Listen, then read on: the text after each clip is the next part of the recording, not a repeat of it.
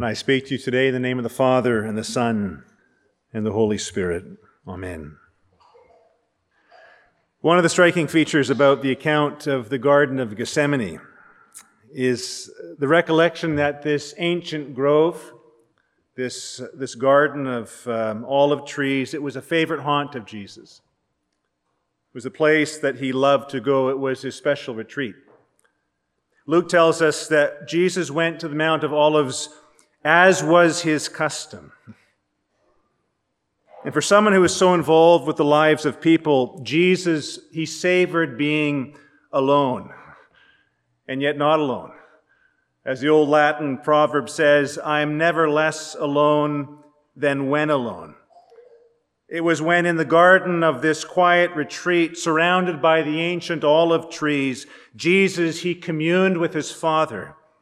His heart and his mind would be caught up in the glory and in the strength of Israel as he basked in God. It was his favorite place to be, alone with his Father. What a striking thing it is then. And what a striking thought it is that at the moment of his life now, when the prince of this world, as one has said, comes fully armed to meet him, when Jesus comes face to face with a darkness and an evil that none of us can or will ever know as he faces the very mystery of iniquity. What a striking thing it is that when Jesus needs his Father the most, he doesn't want to be alone. Jesus takes with him Peter and James and John into the very heart of that place where he would go so very often to pray alone. Mark tells us that Jesus began to be visibly distressed as he entered that place. This Prince of Peace, who through a raging storm could sleep, he becomes the very picture of anxiety and of trouble. And he says to his friends that are with him, I don't want to be alone. Stay with me. And the one who taught his disciples how to pray, he himself asked these feeble fishermen, Would you please pray with me? Watch with me, my friends, he says. And then Jesus goes just a little bit further until the trouble becomes too great for him. It becomes too heavy. And Mark tells us that Jesus simply falls to the ground. And the word that Mark uses in the Greek to describe this moment is especially heartbreaking. Epipten, he writes. It comes from the verb pipto, and elsewhere in the New Testament it's used to describe a great structure collapsing, falling to pieces. Jesus doesn't come to kneel in the garden. He falls apart under the strain of what's come upon him in the darkness. I want you to think today for a moment of every hateful thing that has ever happened on this lamentable planet. Every betrayal, every moment of hate, every destruction of innocence, every murder, every rape, every vile immorality, every human poison in all of its forms, the rebellion, the toxic bitterness, the war of brother against brother, and the war of man against God. And then consider that all these things, from our jaded and callous perspective, is not even the beginning of what God in His righteous purity knows of them in all of their wickedness. And then I want you to hear the apostles' words afresh today that for our sake, God made Jesus to be sin, who knew no sin, so that in him we might become the righteousness of God. The righteous Son of God who knew no sin, the Lamb of God, who in his nature, both divine and human, knew nothing but perfect longing for the righteousness of God. He sees a cup before him. And it's filled with a dark and a bitter and a hateful mixture. And he knows that when he drinks of this cup, he must become sin.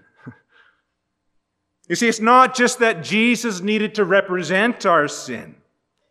It's not simply that he needed to receive punishment on behalf of our sins, but the horror for the Lord in this moment is just this, that in the mystery of his person, Jesus Christ must become the thing that God hates. He must become our sin to receive the just punishment for our sin.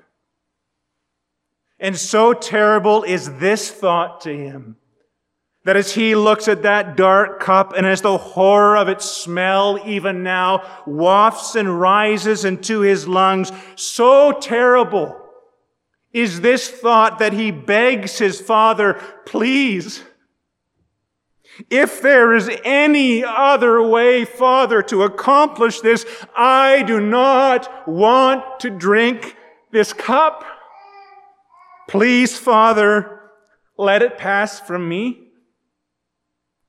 And he's in such agony about this that he begins to sweat blood as he prays for the cup to be removed. And two times he goes back in his distress to the apostles just to reach out to them, just to know they're there, his face twisted in torment, looking for their prayers. And the one who holds up the pillars of the earth now needs to be supported by his friends.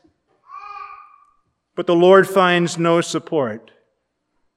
All that he finds is the cup, in the mixture of which is mingled everything that is opposed to the holiness of God and everything that is opposed to the Lord's own righteous longing. And in the mixture of that cup is every of my sins and every of your sins. Hallgrimur Pétursson, the Icelandic and Lutheran priest, just around the time of the Reformation, he wrote a, a beautiful collection of hymns on the Passion of Christ. And coming to the scene of Gethsemane, Pétursson writes, My conscience smites me with the thought that hereby was my freedom bought. 'Twas sin of mine that tortured thee. All this thy suffering was for me. Oh, how I grieve that deeds of mine should fill with gall that cup of thine. In that dark, bitter cup were our sins.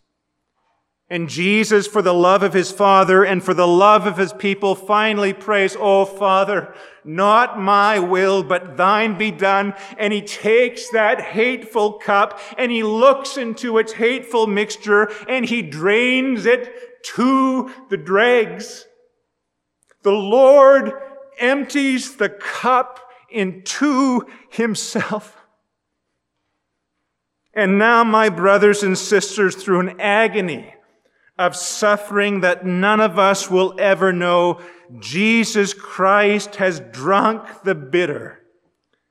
And he has filled that cup with the new and with the sweet wine of his covenant. He has drained all of the poison. And all that's left for us to drink today is everlasting life. Christ drank the horror so that we might drink the health. And so, my brothers and sisters, the victory belongs to Jesus. The glory and the honor belongs to Jesus. And the good belongs to us who did nothing whatsoever to achieve it. And so I invite you today that as you taste the sweetness of this wine at the Lord's table, remember what the Lord has done and what he gives to you every time you drink of this cup. Glory be to the Father, and so glory be to the Son, and glory to the Holy Spirit. Amen.